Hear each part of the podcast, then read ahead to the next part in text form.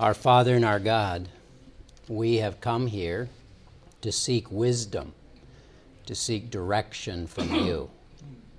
It is written as a ministry dedicated to promoting the advancement of your gospel. The Michigan Conference and each church that we represent has the same goal and the same mission. And Lord, we're here for these few minutes together to learn how to better, how to more effectively present your message to those around us. Lord, we need tools, we need wisdom, we need training, whatever it is, provide it for us.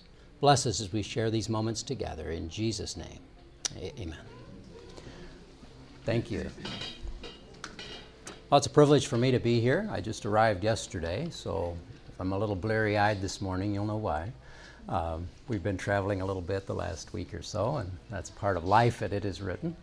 But uh, I'm Olan Thomas. As he mentioned, I've pastored several churches here in the Michigan Conference. Then they drug me into planned giving ministry at the Michigan Conference. And after a while from there, I received a call to It Is Written. And God seemed to definitely indicate that's what I should do. So that's where I've been now for almost eight years, eight years and just a few more weeks. So it's always a privilege, though, to come back. Michigan is really home. I was born just up the road here, up in Hope, Michigan, Edenville, Michigan. If some of you, anybody from up that way? See? Yeah, right. this is my brother and his wife, by the way. Glad to have them here from Ohio right now. And uh, so we will have some exciting things to share with you. I have today, tomorrow, and Friday with you at this period. So if you can put up with me, you're welcome back. We have a lot of neat stuff that'll be coming up as well, even after today. So today is just sort of a excuse me, an introduction to get us started. And uh, the idea is nothing new. Feel free to pick up the handout as you come in. Nothing new. Really, what we're trying to remind ourselves of is the old principles, the old things that work. It's amazing how we come along with all this new technology and new stuff and we end up finding sometimes it's the stuff we used to do that works. For example, our father had the old reel to reel tape machines. Do you remember those? Some of you younger people have never even seen them. You don't even know what I'm talking about. You know, it's quarter inch tape, played on, they were recorded on big uh, wheels, big wheels, some big, some about eight inches. So you had to carry this 30 pound machine into someone's house just for audio, just so they could hear it.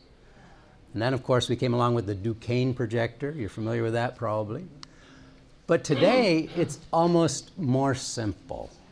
People are busy, people don't have a lot of time, people just want a friend and they want to know God's Word better. So, you know who I am. This is Spark. This is how to do a Bible school in your church. Now, Pastor Jim called it, and it is written Bible school. You can call it your church Bible school, the name really doesn't matter. The advantage of being connected with it is written is you not only get the direct interest that your church generates, but you get any interest that it is written generates. Nice. Now, there is a difference. And so you get access to both of those. So, evangelism. What about evangelism? What do we need to know as we think about evangelism? When I say the word evangelism, and we're an Adventist audience, what do you think of? Sharing the gospel. Sharing the gospel. Meetings. Meetings. That's what I expected to hear. An event, right? This fall, we're going to do evangelism. And we all know what we mean. We just don't know what date it'll be, but it'll be in October, it'll be September. We're going to do evangelism. What we want to talk about for about 30 minutes is evangelism is really continuous. So you go home from here and you begin doing evangelism. And so we're going to talk firstly here about the evangelism cycle. This is an exciting thing if you've never heard it before, because evangelism is not an event. And that's the problem. For so many years, we've been depending on evangelism events. We invite Pastor Bradshaw to come to the Detroit area, do an event. And so we're going to do evangelism and we're going to reap souls. And we do. It works. But how much more powerful would it be if we had prepared for, we had followed the cycle of evangelism and had had that series of meetings just like they used to do as reaping meetings. It's what they do in the South American countries, you know.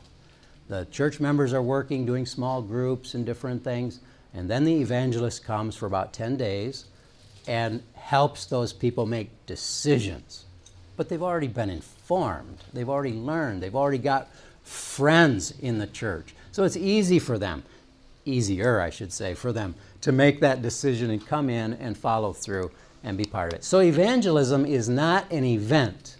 What we want to talk about is how it's a cycle. It's something that goes on continuously. And we're going to look at some Bible, Luke 8 for that. Would someone read? You can read it right off the slide there. Luke 8, verse 4. And when much people were gathered together and were come to him out of every city, he spake by. So he is Jesus, right? Jesus taught by a parable. Verse 5. Someone else, please. A sower went out to sow his seed, and as he sowed, some fell by the wayside, and it was trodden down, and the fowls of the air devoured it. Fell upon the rock, and as soon as it was sprung up, it withered away because it lacked moisture. And some fell among thorns, and the thorns sprang up, and it was with it and choked it. And other fell on good ground, and sprang up, and bare fruit an hundredfold. And when he had said these things, he cried, He that hath ears to hear, let him hear. His disciples asked him, saying, What might this parable be? And he said, Unto you it is given to know the mysteries of the kingdom of God, but to others in parables, that seeing they might not see, and hearing they might not understand. Now the parable is this, the seed is the word of God. Those by the wayside are they that hear, they then cometh the devil, and taketh away the word out of their hearts, lest they should believe mm. and be saved. Mm. They on the rock are they which, when they hear, receive the word with joy. These have no root, which for a while we believe, and in time of temptation fall away. And that which fell among thorns are they which, when they heard, go forth and are choked with cares and riches, and pleasures of this life, and bring no fruit to perfection. But that on the good ground are they which in, which in an honest and good heart, having heard the word, keep it and bring forth fruit in. So that's uh, Luke 8, 4 to 15. So, what do we learn from this parable of the sower? We're all familiar with this. This is not a new story. What are some of the things, just quickly, that A you. lot of people are hearing the word. A lot of people are hearing something. So, if we put it in terms of the story, what does the sower do? Sows. Plants seeds or plants. Yeah, he plants. And then he waits for the harvest or prepares for the harvest, And right? just in good soil, Some, yeah, he tried to get it in good soil. but not. Not all seed, especially in the old days. We used to use the one where you cranked it and it just. Any farmers here? Went wherever. It went wherever. Uh, you tried, of course, to get it inside, but sometimes it went outside the fence, and so it grew wherever it grew. And uh, that's what Jesus is describing here. Or the birds take some of it, move it to different places. But the point is, what did the sower go to do? Sow seed, intending for A harvest. a harvest. This wasn't for entertainment, right? Mm-hmm. So he he did something even before he sowed the seed. What does the farmer do before he sows the seed? He cultivates. Now today, of course, they do without cultivating. There's some planting done that way, but generally the soil is prepared. There's cultivation that takes place. The seed is sown. Then there's again cultivation. Maybe you do weeding. You do it in your garden, right? You, you remove the weeds or you spray or whatever you do. Your wife does. You, you hoe, yeah. You hope you have somebody else to do it, and then you and then you, and then you anticipate the harvest, and then you take care of the harvest. So, that's the approach Jesus is talking about in this parable. He states here that the seed then is the Word of God, right? So, like the brother said, that seed is being sown a bit everywhere. Um, the sower or the farmer is the soul winner. So, who's that? That's you and me. We have the Word of God to share with people. However, we're comfortable with doing that, and however God leads us to do that. So, we need to have a plan, just like the farmer does. It's intentional what the farmer does or the gardener. It's not by accident that they get to the harvest. They don't go out one afternoon in late July, early August and say, okay, now it's time for tomatoes, but they haven't planted any. It isn't going to work, right? But that's what we've done traditionally with evangelism. We've said, okay, we'll send out a flyer, tell people we're going to do meetings, and we expect to get a harvest. And we do because God is good, but not the harvest we might be able to get if we planned. So we've already talked about this. The traditional method when we say evangelism means a series of meetings, usually held annually, every couple years, every three years, every 10 years in some churches, every 20 years maybe in others. So it's an event though, and that's what we're trying to get rid of is that concept of evangelism being an event. Rather, it's every day. Every Sabbath is an evangelistic event. Every meeting is an evangelistic event. Ellen White says every church board meeting should be a planning session for evangelism. Amen. Now, that's a new idea, isn't it? That's not what we spend. If you take your church board time and allocate out how much of that is spent focused on outreach or evangelism, somebody's saying zero. Hopefully, that's not typical, but perhaps it is fairly typical. Business. It's business. And of course, the church has to run. We understand that. But we need to move up a notch and think of evangelism as a cycle. If we're going to reap, uh, I think Pastor Jim said uh, you're going to repeat the thing you just did in October of 17. Yeah. So you have now a target. If almost every church is going to be involved October of 17, I mean, you can do something sooner, but if you're going to do that, now is the time to start planning, thinking, organizing, and that's what we're going to talk about in these three hours we have together. The traditional method produces baptisms, doesn't it? But somebody already said, often many of those fall away. And it's not because they weren't good people, it's not because of the evangelist, it's not any of that. It's because people remain in the church because they're connected in the church. Doctrine alone, standing alone, isn't enough to keep someone in the church, generally speaking. Unless they can tie in with somebody, unless somebody invites them home, unless somebody builds a relationship with them, they're not very likely to stay. And so that's why what we're talking about now, evangelism being an everyday thing. We're always looking. Um, last night, as I walked to my room really late, I walked by a little group of people out here in Center Campus, as the kids call it. As God might have had it, I don't know. I overheard this woman say, It really makes me nervous to do Bible studies. How many resonate with that? With people we're talking about, not to read your Bible, but probably everybody. That's why we like classes like this, because we're very comfortable here. We come together and we talk about how. But the hard part is going out and doing it, right? Afraid you're gonna make a mistake. afraid we're going to make a mistake or something. And so we're going to try and help you a little bit with that and uh, with materials that can help with that. So, public evangelism works as we've traditionally done it, but let's compare now farming and evangelism for a few minutes. Ellen White, 8T, page 30, says After sowing the seed, the husbandman or the farmer is compelled to wait for how long? months Months for it to germinate and develop into grain ready to be harvested. We want immediate results. Bring the evangelist, schedule the event. The end of October, when the meetings are over, we'll have 10 new members. Wow, wonderful. We like that. Where the point here seems to be we need to be planting, thinking maybe it won't happen this year. for that person or these people. But we're still, if we don't bring them in, we won't eventually.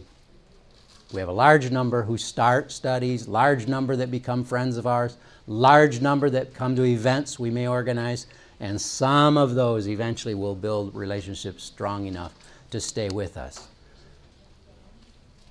But in the sowing, continuing, in, but in the sowing, but in sowing it, he is encouraged by the expectation of fruit in the future. What keeps him sowing? What keeps him motivated to continue to work?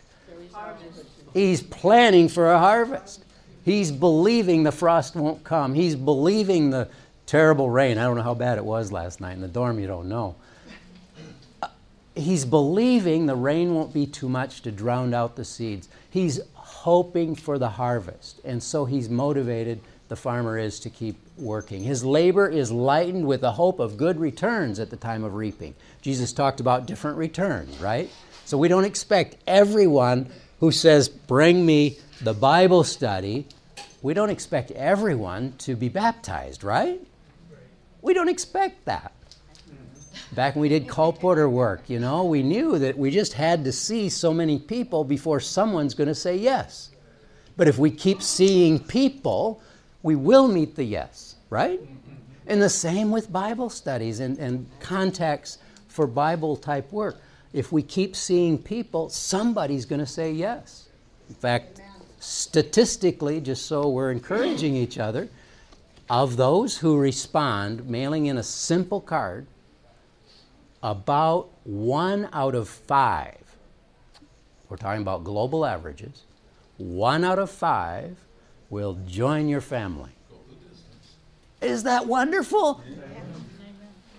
Now, what would it be worth to find five names in your church, in your town, and know that one of them, which may represent a whole family, will ultimately be part of your church family? I mean, and how much would it be worth? How much would you have to spend? How many dollars would you want to invest to get those five names? Which leads to one new tithe payer, one more person to work in community services, one more. You, you follow what I'm saying? One more family that's. And then for eternity. For eternity. Periodically call on the other four, we have their addresses and everything. Well, absolutely. You just keep, absolutely, because it may take 10 years for the harvest. I, I just visited a lady, I can't tell you too many stories, but I just visited a lady. She had some Adventist connection in her early years, and then her parents divorced, and of course that ended any of that. She married a man who knows nothing about Adventism. They moved uh, somewhere, but she said every time as we drove to town, we drove past the Adventist church. We drove past the Adventist church. And she said it just kept saying, Come to me. even though she's attending the Baptist church with her husband. She would stop and, uh, with her children, she would stop and feed or play with some horses that were in a, in a yard there. And as they came out from seeing the horses, there was the Adventist church. And one Sabbath morning, she said, The Holy Spirit said, You must go. And when she came, someone spoke to her. Amen. Amen. Someone spoke to her. She was at she was at the literature rack, she said. I was taking anything I could find. Someone spoke to her. The rest is history. One year, just about exactly a year, she's been re involved with the Seventh day Adventist Church. How long? We don't know. But if we sow the seed, if we plant the seed, there will be a harvest. So we work anticipating the return, the harvest. Doesn't matter to us if they decide now, right? We're just planting seed. Some will grow quickly, some will grow slowly, but we're planting seed. We're planting seed. There is nothing more precious in the sight of God than his ministers who go forth into the waste places of the earth to sow the seeds of truth looking forward to the harvest. Don't think it means gospel ministers. This is speaking of you. You're a minister to carry the word of God to people, right? None but Christ can measure the solicitude of his servants as they seek for the lost. He imparts his spirit to them, and by their efforts, souls are led to turn from sin to righteousness. Stories, we could tell stories. It works. God changes people's lives through this kind of simple work. So, what's the farming cycle? Personal preparation, you get yourself ready, your equipment ready, right? If you're the big farmer, you have to get the tractors ready, make sure there's fuel, make sure there's fertilizer and seed and all those things. Then you prepare the soil, whatever that means, depending on what you're going to plant, how you're going to plant it. Then you actually sow the seed or plant the plants, whichever it is. Then, this thing will advance, you cultivate, of course. Then you anticipate the harvest and you harvest. And then what? You preserve it, exactly. And this is where we fall down sometimes. We think we saw them baptized, we helped them with the robe on and off as they're baptized, and that's it. And then three months later, we say, What happened? Where'd she go? Yeah. But no one called her in the meantime. No one said anything. When I was pastoring a church in Michigan, I won't say which one because some of you are from my churches. I, remember visiting because I was too stupid to know who the active ones were and the inactive. You know, when I first came, I just asked for the list and I started visiting those people because I'm a literature evangelist by background. And I went and visited this man, a single man, and he was very shy, very withdrawn, uh, very connected to the church, but very distant from the church. I mean, family in the church, lots of roots in the church, lots of roots in the church. But I sat and chatted with him a little bit. I don't remember it was the first visit or after. He said to me, For years, I had not been to that church, and no one, no one, he said, ever said anything to me. No one ever came to visit me. No one ever called me. How could that happen? These are people in the church. If we can let them slip out, how are we going to bring the new ones in? You see, we've got to think in terms of evangelism is continuous, ongoing. It's a culture that we create. We don't know who's sitting right here who's discouraged. This may be their last camp meeting. But if we put our arms around them, so to speak, if we encourage them, if we try to notice them, it may be enough to make the difference, to keep them going. Yes? Oh, Thomas, I recently moved from, well, from a, a small church in Las Vegas to a church in Berrien Springs. I'm not going to name the church.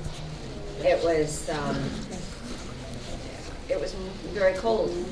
And um, my pastor in Vegas, because I would call and lament, and he said, You have to, you have to do what you have learned to do. Mm-hmm. And that is, um, you can't be to people that you meet how you are the kind of person that you That's are. right. And you have to present Jesus Christ to whoever, wherever.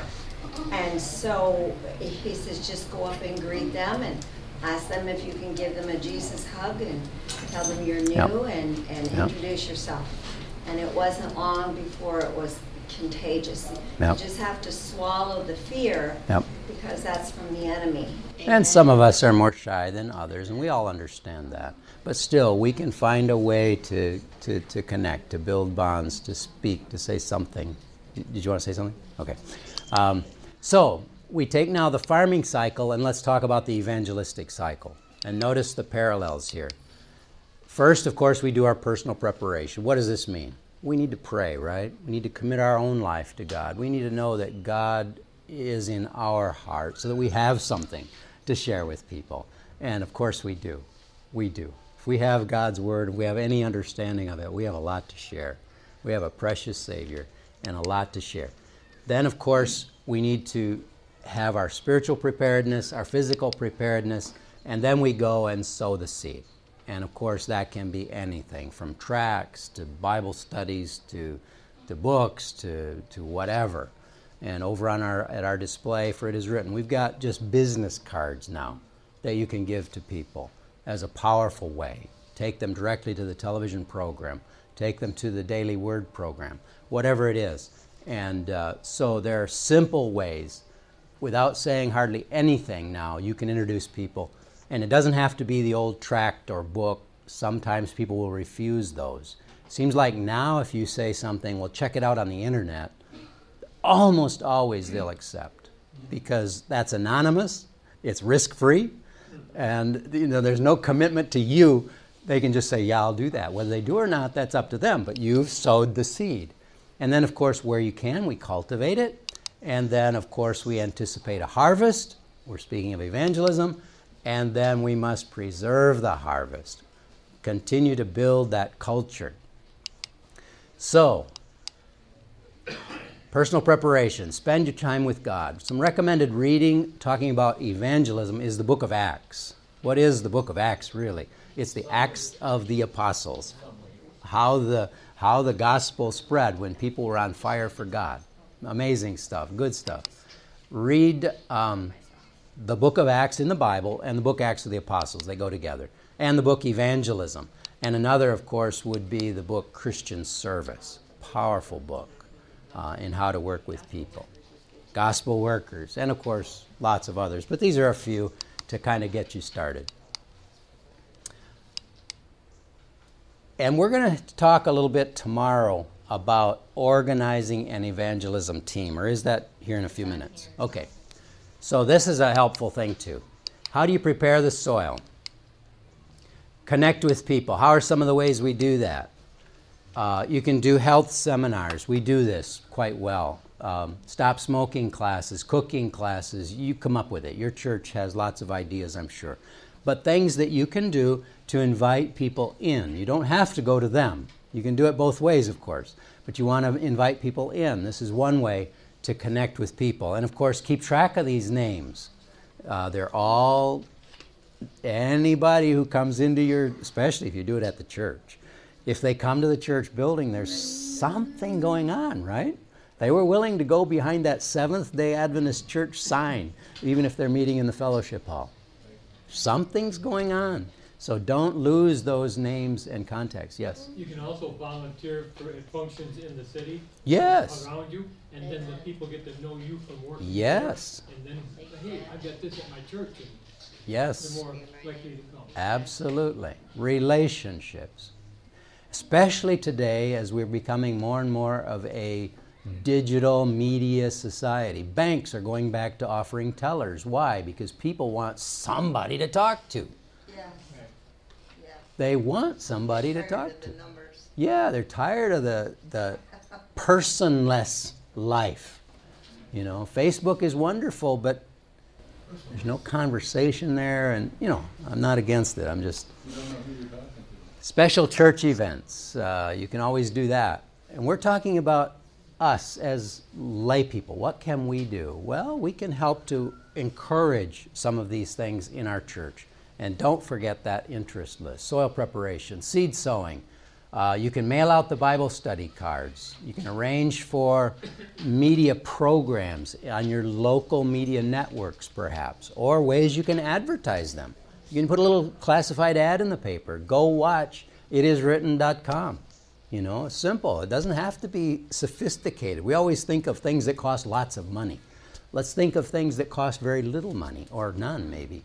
Um, so these are ideas. Social media campaign. You can do this uh, back to Facebook now. Encourage your church members to share some of these things through the social media. Works for some people. Not everybody, but some.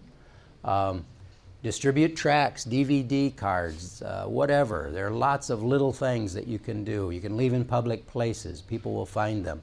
Uh, and again, these things now are very inexpensive, a business card type uh, thing, even. So, you respond to Bible study requests. You can conduct Bible studies, and one way is to just simply take them the Bible lessons. Yes? We have a booth at the fair, and that is very, very good Very, very good. because each year we have uh, We have the jar openers with our church and everything on it, and it, it goes very, very well. Makes me think of um, when I was pastoring Williamston, and we had uh, um, Dan Collins come and do meetings. Some of you know, remember Dan Collins? Yes.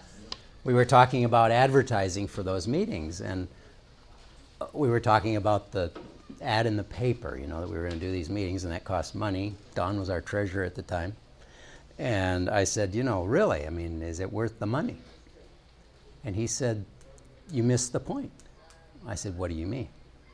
He said, the point is by running the ad, we're telling the neighborhood that we're alive and well, that we're doing something.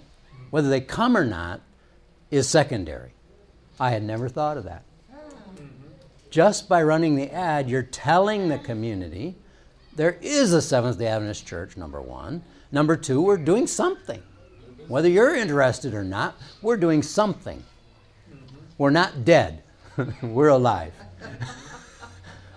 That's valuable. Like the lady, the story of the lady I just told you. You know, every time she saw Seventh day Adventist, it meant something to her until finally the Holy Spirit was able to take her to that next step. Uh, health seminars, recovery programs, the fair booth, excellent ideas. Bridge building events, concerts, health fairs, archaeology seminars, whatever you're able, teach a language course, uh, whatever you can think of, just to get people in. Then the harvest, of course, we think of the evangelistic meetings. These can be two, three, four weeks long. You can preach them yourself. They don't have to be difficult. Now there are slide programs available, as he mentioned. Uh, you can adapt them, alter them, and you don't have to be. People don't expect the world. You know, anybody can talk about what they love. And so, if we love this message, it becomes pretty easy to share it. And you can do it in the church, you can do it in a hall, you can do it at home. Invite six or eight people into your home. You can just show a DVD series that Pastor Bradshaw or Boonstra or Batchelor or somebody, those are all B's, aren't they? Boonstra, Bradshaw, Batchelor. I never thought of that. or your local pastor or anybody. You know, you can show somebody else's DVDs. Talking about the small setting particularly. Just come over and watch these DVDs with us. We've been excited to see these. Why don't you come over and watch them with us? Invite your friends. So, the larger group, of course, there's something about decisions that happen in larger groups. Uh, it's hard sometimes to ask people one on one. You know, you can ask, but there's a certain momentum that comes with the larger group, and so you get a better decision rate. That's why over the centuries, is it true? Adventism, over the centuries, um, we're approaching our 200th birthday in a few more years. Um, that's why we've traditionally used the large meetings. It does bring uh, decisions in a powerful way. And then, of course, I have a, flyer here you can take with you after on closing the back door. This is real, really written for pastors, but it's very helpful information on things, just little things you can do to help keep people once they've made that decision and responded. Um, of course, keeping them is very, very important. You understand if we could keep all of our young people and the people who come in, our churches wouldn't contain them, literally.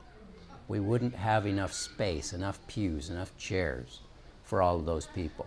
So, this is a big factor. If we can keep people once we have them, then of course they will bring new people. And then what do we do? We repeat the cycle.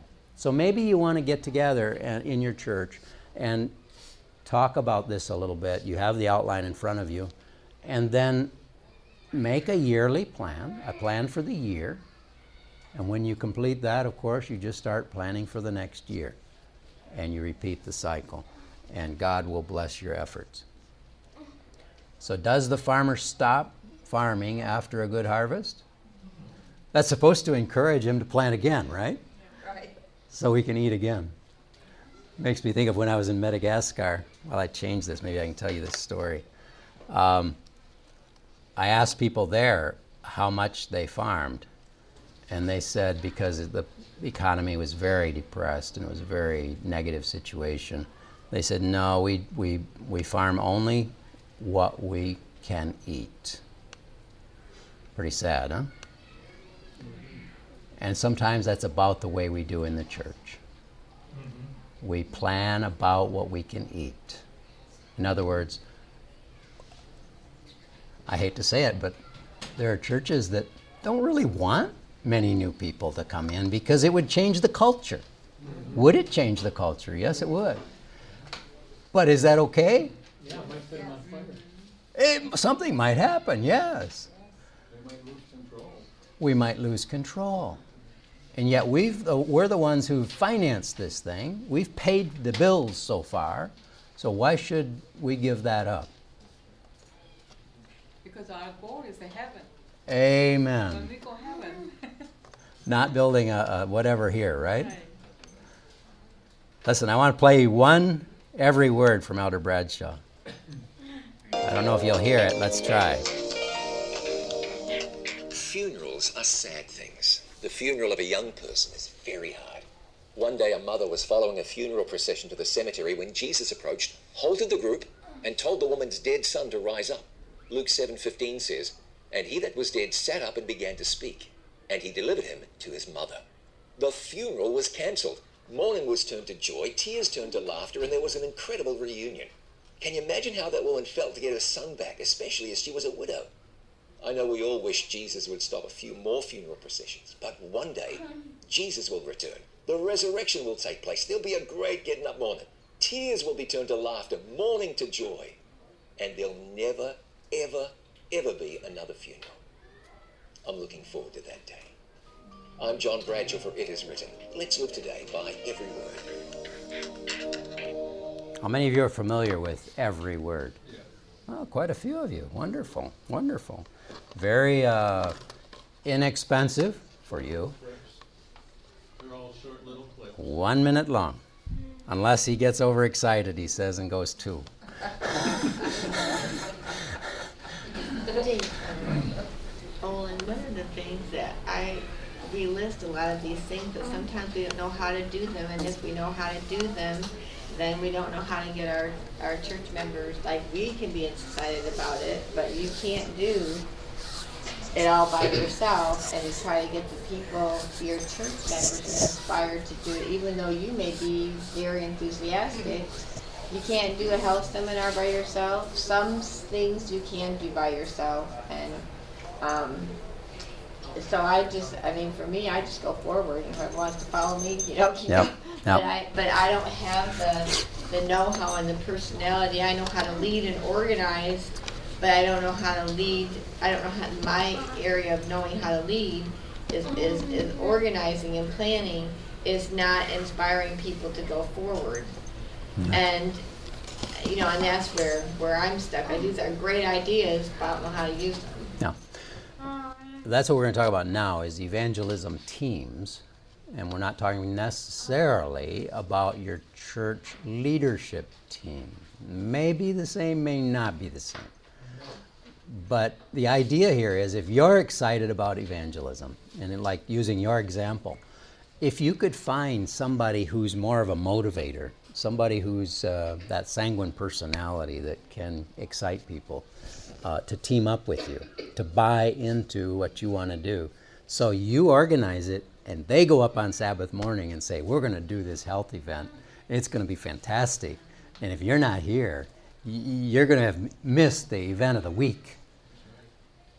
So, but you need that spokesperson. And if you can find that person, and that's what we're talking about with evangelistic teams, maybe the pastor, maybe an elder, maybe a deacon, maybe maybe a new member. Maybe a friend. Kind of a novel idea too, isn't it? Have a new member do something uh, important, And character of Jesus. reflect the character of Jesus. So evangelism is not meant to be done alone. That's why we have churches, right? Why we're formed in churches. Is one of us is a good speaker, one of us is a good planner, one of us is a good executor. We get it done. We don't mind the hard work as long as somebody tells us what to do. Um, so we team together, and together we can do some amazing things for God. Jesus always worked with a team, didn't he? We don't really know how many disciples Jesus had. I mean, we know he had 70 that he sent out specifically. We know he had 12 that he sent out specifically. We know he had three that were his inner circle. But it's believed he had many more than that. Many more than that. And even these 12 and 70, we believe, may have, if I can say it this way, come and gone. They may not have always followed Jesus everywhere he went. They went fishing uh, to, to, to, to, take care of some uh, bread that their, some food that their families needed. And then they came back, perhaps, probably. They were self supporting missionaries. But Jesus always had that support. If it wasn't this group, it was a different group. He always had, as a team, he worked as a team.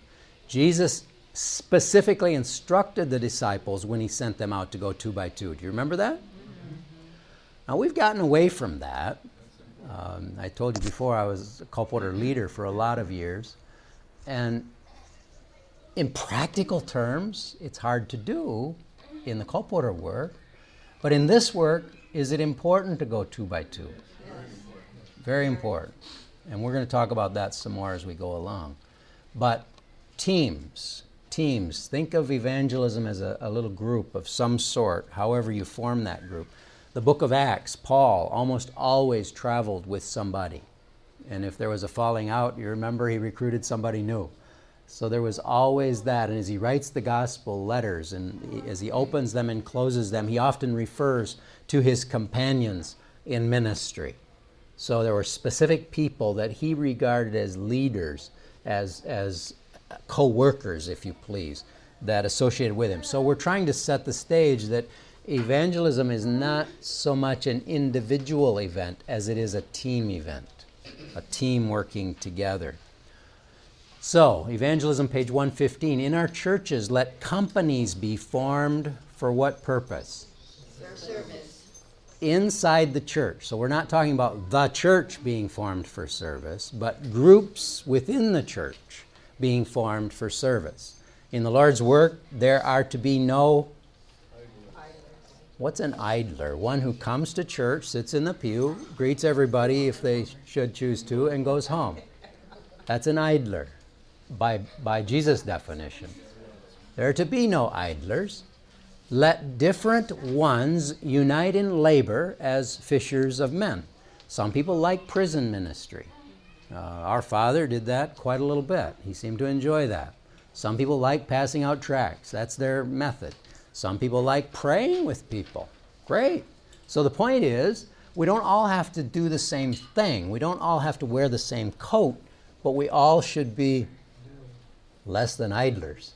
We should be doing something for God each week. And then she says, Ellen White says in other places, then when we come to church, we'll have something to say, right? When I was praying for my neighbor or for my friend or my colleague or whatever, God did this. That's something to say, and it's something to rejoice about. Yes. We Joyce. have a new um, way to reach out to the people. A lady in our church uh, has a dog, and she goes around to the nursing homes and goes around to senior citizens. And now they want her to come into the library and tell a story and bring the dog and tell stories, Bible stories. And that's a great, it's something new Yes. that's uh, progressing. Yep. And so anybody that has Thank an you. animal and A loving animal. a loving animal, yeah. So the point is, though, that's an idea, but be creative. Be creative. Maybe you guys can go and do a woodworking class in a, I mean, I don't know what you can think of, a candle making class or, but be creative. It doesn't have to be something someone else did. It doesn't have to work in the other church. It only has to work for you and yours, right? So if you have the idea and you have the, the capacity or the facilities to do it, go for it. Yes, whatever. Let them seek to gather souls from the corruption of the world into the saving purity of Christ's love. It's amazing how happy people are when they find this message, when they come from where they were to where they are. It's amazing. I just talked to a man over at the booth last night. You were there, Don, who's uh, new in this message through listening to messages through radio and television, but he's just beaming. You know, he said, I used to spend my time going and sitting in the bar and, you know, nothing else to do. Where he said, now it, it, life is just so different and so, so pleasant and so wonderful. A big man, truck driver, you know what I'm saying? Not the kind of guy you think of as God transformed his life. And he's happy and he's thrilled and he's trying to find ways to help other people. It makes a difference. We're the ones who've been around a long time that kind of sit back and say, well, you know. But to be, amen. That's why we're here, right? We're not all of us. Let them seek to gather souls from the corruption of the world. The formation of small companies as a basis of Christian effort is a plan that has been presented before me by one, capital O, who cannot err. Isn't it amazing? Now you can go down and buy books on small groups and all of this. This counsel we have had since forever. But we haven't applied it very well or very often, have we?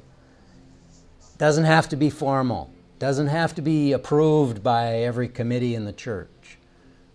Gather two or three of you together, pray, and say, God, what can we do? We three. What can we do? We want to do something for you. What can we do? Can we take the dog? Can we go to the fair? Can we, you know, whatever the idea is, it doesn't matter. It's that we do something.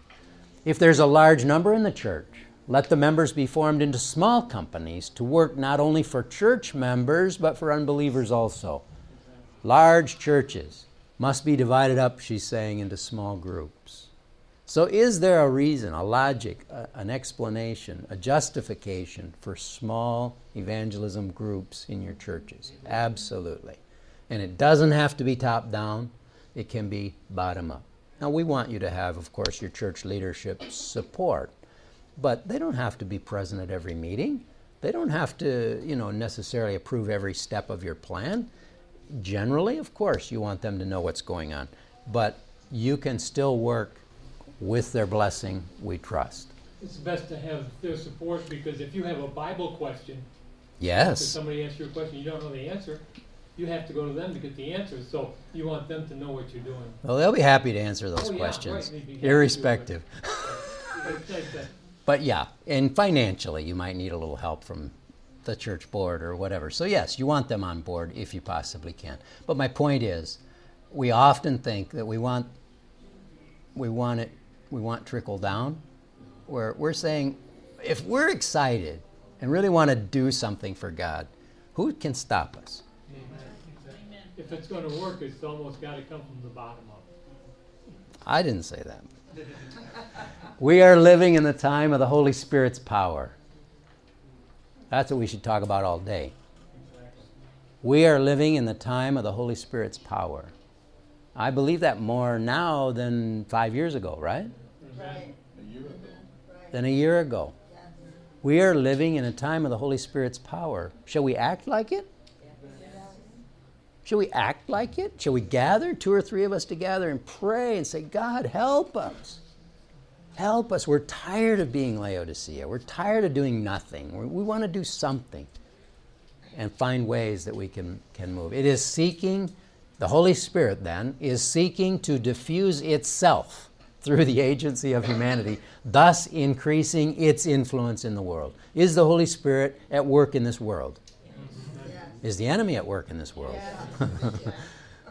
but the Holy Spirit is too. And He's looking for channels, means, seeking to diffuse itself through human beings like you and me to bless people around us.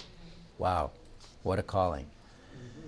For if any man drinks of the water of life, it will be in him a well of water springing up into everlasting life, and the blessing will not be confined to himself, but it will be shared by others.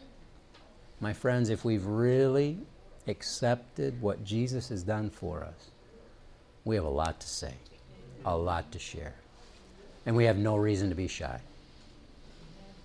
When I was colportering, it was always interesting. Of course, most of our work was with non Adventist people, right?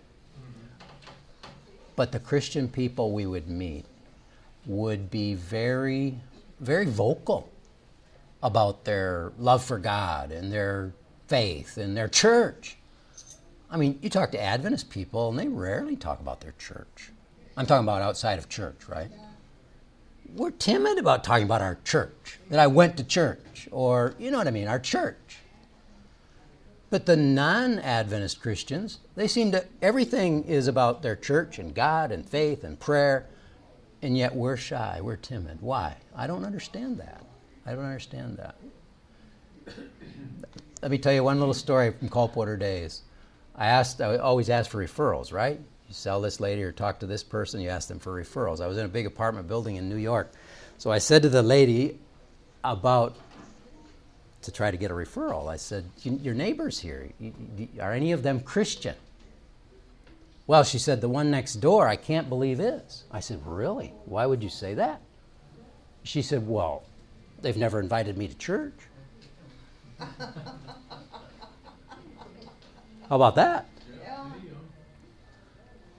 I never thought of that. If I haven't invited this person to church, they wouldn't know I'm a Christian.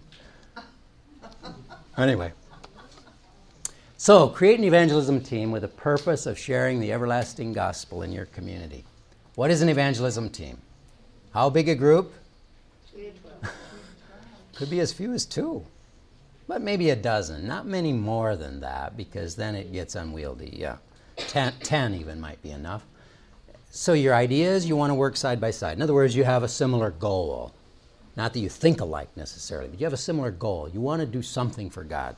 You want to somehow uh, be a, a positive element in your church. You need to meet regularly. Maybe after church, maybe before church and Sabbath school, whatever. Meet regularly. Uh, have a common purpose evangelism, blessing people. So, an evangelism team, what does it do? Yes? Meet regularly. Would you say that's year round, or is that is there some time that you should? He's putting me in a corner. I see. we talked about evangelism being a cycle, right? Now, obviously, summertime, people are traveling, whatever more. Maybe you go every other week instead of every week. But the idea would be year round because evangelism is a constant, continuous, ongoing process. Uh, and the, the, the issue of meeting is if we don't meet, we forget the objective, don't we? Not that we do personally, but, but the, the group effort is lost. So that meeting uh, fairly regular. It doesn't have to be weekly, could be bi-weekly, but try to meet somewhat regularly, pray together. Then, in fact, we're going to talk about what. Absolutely, something to report, something to story to tell, what God has done. I came into the church 40 years ago. Amen. Uh, from a Sunday keeping church. Um, I think the reason why we are hesitant maybe to share our faith like other Christians do is because we're fearful of people finding out that we're Seventh day Adventists. And it's the false assumption that we're a cult. So many believe that. Yeah. And, and so we're hesitant to share that we're Adventists, but that's the only way we can convince them we're not a cult, is by telling them. Yeah. Yeah. And showing them our, by our Yeah. actions and our words. We can be proud we're Adventists. Amen. Yes. We have a lot. We have a lot going for If us. we believe Um, this is God's true church, which I firmly believe, I like what Doug Batchelor says. He says, "Why don't we to brag, but I'm a Seventh Day Adventist." that's right. I mean, we have a lot That's right. Yes. I didn't grow up an Adventist Neither. either. Okay. And my parents, we lived across the street from a Seventh day Adventist church, and my parents directly told me, stay away from that church. It's a Yes. cult. Yeah. So that was in the back of my mind Uh-huh. all through my childhood. But on the flip side, you don't remember anyone ever crossing the street No, to come and talk to you. no, but I do remember that I used to go over and play in the parking lot. Sure. And that was, um, I got close to one of the classrooms where they were teaching an English class. Hmm. And I remember going into the classroom watching them, but no one ever said anything. Aren't we amazing Kind of people? watching. Aren't we amazing people? But God worked, and He's. You're here today, sister. Praise the Lord for that. From a flyer, There you go. seminar flyer. We're talking about how the Holy Spirit works. Sometimes it's slow, but in spite of us, we the people, in spite of us, God works sometimes, doesn't He, in marvelous ways. Praise His name. We're so grateful. Friendship, yes. It's, it, it's humanism. We are afraid to share for being rejected, the fear of being rejected. And um, people on the receiving end are afraid to reach out for fear they will be rejected. Mm-hmm. It's the it's the typical humanism Yep. and the and Yep. the, the fear, but Satan is the one who plants that fear. guys. That's correct. And the only way we can get rid of that fear is to read and pray and worship. That's, that's the only, and to study what Jesus' character was like. Because until we have that same characterization reproduced in us, we will continue to be idols. And But- the fear will- But isn't it interesting? And I'm going to pick on the ladies a minute now. And I don't even know if they still make and sell Tupperware. They do. And I don't know if they still sell it through parties and all, but I'm just using that as an example. And most of you, I think, can identify with this. But you take a lady who gets excited about Tupperware, and she will talk to anybody and everybody about Tupperware and where her next meeting is going to be and uh, how there's going to be a door prize. And I mean, I don't know what all goes with it. But my point is, when you're excited about something, it's not too hard to talk about it. If I were a rich man, which I'm not, and I were to give one of you here today uh, a nice new Ford Focus, give it to you as a gift. How many people would you tell about that gift that you received before the end of this day? No, you'd be quiet. Nobody, you wouldn't tell anybody. That's what Jesus told the guy to do, remember? He healed his eyes and he said, Don't tell anybody. I don't know, I've, I've tried to figure out what Jesus was doing there, why he said that, other than he knew he couldn't keep it back, right? You couldn't keep back the news. That crazy guy from It Is Written gave me a car. A car. He gave it to me. A gift. No, nothing. I didn't do anything for it. Didn't even give him a penny. Didn't sign a paper. It's just mine.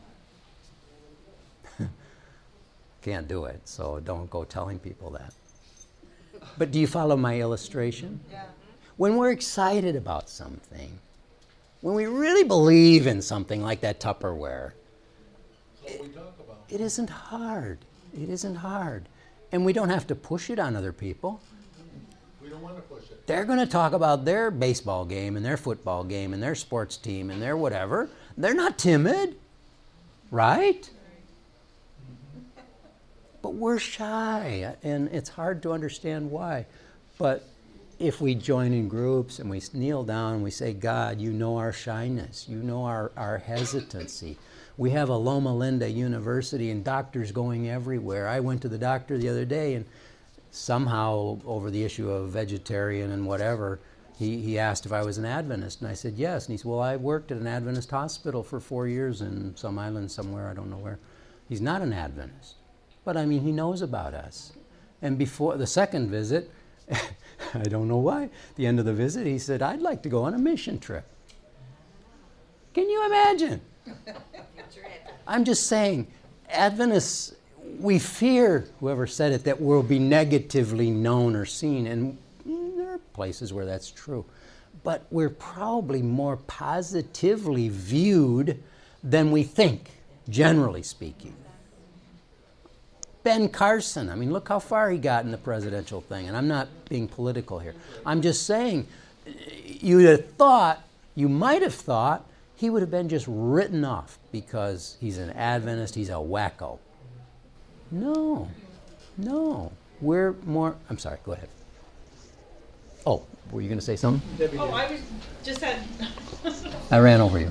No, that's okay. Um, I was just gonna share, I have, I'm a massage therapist and I just started up my business and I felt that I should pray with my clients before I began, but I was. Wonderful. I was nervous at first. I was like, well, you know, some may not appreciate that, you know, maybe I shouldn't.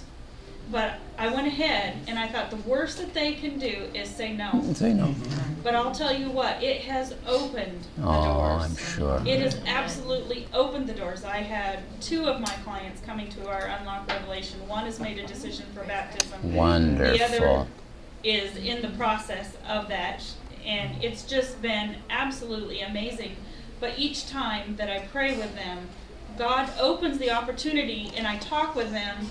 I'm finding out ways that I can pray for them that the Holy Spirit can reach their heart because the more they learn to trust you, Yep. and the more they realize that you're connected to Jesus and that you love Jesus, it points them directly to Him, not to you, but it points them to Jesus. And when you're not afraid to share your faith and you stand up for what you believe in, all they see is the face of Jesus. and they want Amen. How hard is it to say, I'm a Christian? Would you mind if I pray with you before?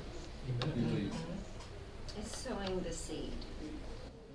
And even after, I mean, just uh, whatever. I mean, at the end of a conversation, I mean, would it be hard to say that? I'm a Christian and you've shared with me your family pro- a family problem. Would you mind if I prayed with you about that? Who would say no? Who would, well, I mean, So far, nobody Jewish who doesn't. Right, right, and that's- Actually, and that's I'm fine. Adventist, I tell I'm Adventist, but they always say, thank you, would you please? yes. I was in uh, an office and uh, at work, and when I became Seventh Day Adventist, I was so excited, and I had a lot of employees underneath me, and I just shouted and I I talked to them, and I was so on fire, and uh, because I was the leader, you know, they listened to me. Finally, one guy come up and he said, "You know, Joyce, we're tired of you uh, preaching to us." He said, "We don't want to go to heaven. Would you stop?" okay. I guess honesty gets you everywhere. Af- After that, you know, I was a little shy about presenting. But we Well, live that it. was a seed that fell on the rock. Yeah, exactly. But when I left, when I retired, I left my Bible there. And I have been told that because I had spread the word in the shop previously and left my Bible, the, where the warehouse that I was charged of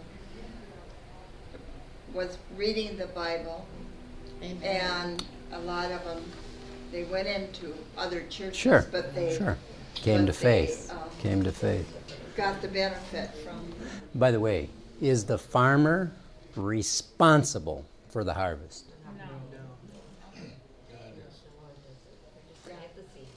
So we've got to think about that. You know, we take responsibility. You know, this person, because I talked to them, should become an Adventist. Really? Really? I mean, is that a direct line? Just because he planted the seed on an acre of land, does that mean it's going to be a good harvest this year? No. Maybe it rains too much, or there's not enough rain, or freezes at the wrong time, or, you know, I'm a Michigan. Yeah, whatever it is. But he tried. He did what he could. And does that discourage him? So next year he says, Well, no reason to plant the field then. No harvest last year. Don't plant. No. He just do it, does it again and believes that it'll, it'll support. Of course, we need to work together. We encourage one another. It's easy to get discouraged. You take one coal out of the fire, it isn't long and it becomes black, right? Put it back and it glows and it burns again. So if we stay together, we encourage each other, we support each other. And of course, accountability. How important is this? Very important. Very important. This is what the secret is of AA, right? It's accountability. And so, even here, we need accountability. I don't feel like going out and visiting that person tonight. Well, the friend says, but we told him we'd come. we told him we'd come. We better go, right? And so we go. And after we've gone, we're thrilled we went. Because it was God's appointment. It was God's appointment. I read, um, you know, and I think you just have to balance it, and, but I read where Mrs. White specifically said that you don't always say that you're a Seventh Day Adventist Oh. because she says that because she said that it will it will create a wall and a prejudice, and and I'm not ashamed to say, and um, and when I do Bible studies, you know they they know that I that I am that. But I think the whole big thing, the, the basic line of everything is that when you start your day, that you have your relationship with God. Absolutely. And then he directs you, because when I was in high school, I would go, I tried to do every, you know, go here and there and do this and that, and I'd pass out this, and that, whatever. I had no, you know, sense of direction and, and, and leading, and God's leading. And, you know, and I, I did things wrong. Right, right. But I had the heart of what to do. And now I don't, I don't to have that same burden that every person I see, I have to just go up and, and say something to them because that's not really, I'm learning that's not Yeah. necessarily what Yeah. God tells me. No, that's you. true. But if you are open, there's people in the store. That, I mean, everywhere I go, there's people. Even here on campus, Yep. there's Yep. people. So I think it's just it's a matter of being open, you know, And letting God And then lead. when He leads you and says, "Debbie, you need to go talk to that person," you know you need to talk to that person. So what we're trying to do here today is encourage ourselves to be to be sensitive in that way, right? Exactly. To to be thinking in terms of what would God have me to do to help somebody, inside, outside, it doesn't matter. Um, but unless Ellen White is very clear, and I think the Bible teaches it is clear enough also, that unless we're sharing it, we we we somehow discontinue possessing it, if I can say it that way. Yes. And so we need to be thinking, always studying, always thinking of how can I share? What would God have me to do to bless somebody, to help somebody, to point somebody to Him? And as we've said, the methods aren't necessarily all the same. I mean, we're talking here about a local church Bible school concept, which is powerful. But there are a lot of uh, side ways that that gets accomplished, of course. And of course, a part of the team function is encouragement. We all can use that. And of course, personal growth, we're going to do study together, we're going to review, and then of course the whole aspect of service, some way to reach out. Acts 2:42 they continued steadfastly in the apostles' doctrine and fellowship in the breaking of bread and in prayers. Then fear came upon every soul, and many wonders and signs were done through the apostles. As the apostles studied and fellowshiped together, signs were done and wonders. God really worked in a powerful way. All who believed were together, had things in common, and sold their possessions and goods and divided them among all as everyone anyone had need. So continuing daily with one accord in the temple and breaking bread from house to house, they ate their food with gladness and simplicity of heart, praising God, having favor with all the people, and the Lord added to the church daily those who were being saved. The wonderful thing is that what we're talking about costs very little as far as dollars. Costs very little. But it costs a lot in other ways. In other words, personal commitment and investment. And that's all right. We have that to give, right? So, how do you organize an evangelistic team? Pray earnestly, as we've said, for the leading of the Holy Spirit. That's really first. Let the pastor know your intentions. I mean, do your very best, of course, to work with the church leadership team. Get some training. We're talking about some of that now. You're familiar with the evangelism training schools. It is written, has one called SALT. It's a soul winning and leadership training. It's offered at Southern Adventist University in connection with uh, It Is Written.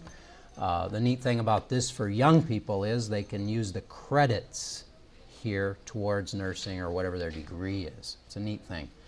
And then, of course, they do what they call a somersault, which is a short uh, evangelism training for in the summer, 10 days, two weeks.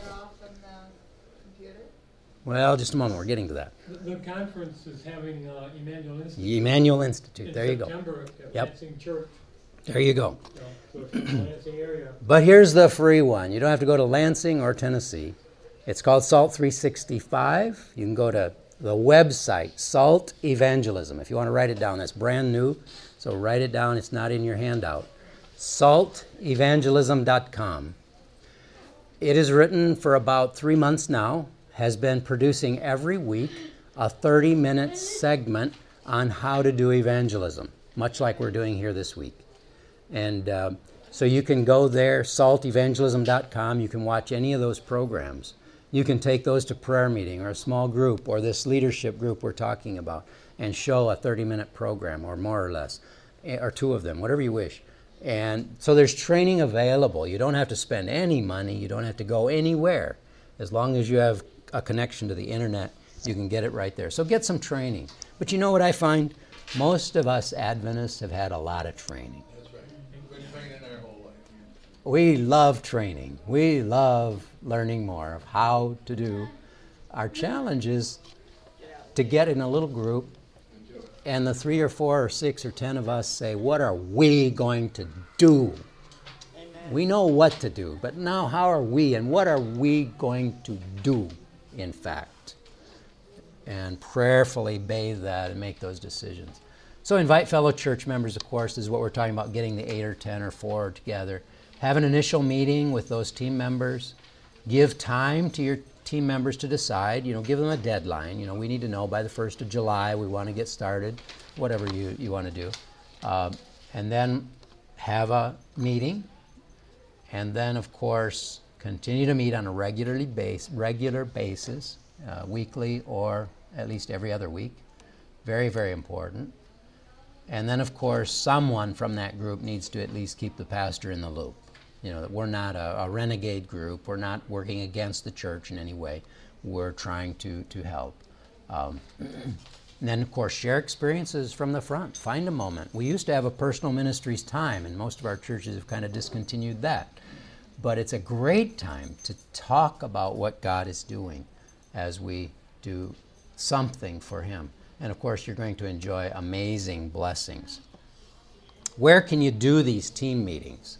Well, anywhere. Meet in one of your homes. If you have a fellowship hall at the church, you might use that if it's available for you. Um, preferably sit in circle rather than this type here. That way, it's less formal, you know, less focused on one person. And then, of course, once a week for about an hour. You need somebody, if possible, like we talked about, who can kind of drive that.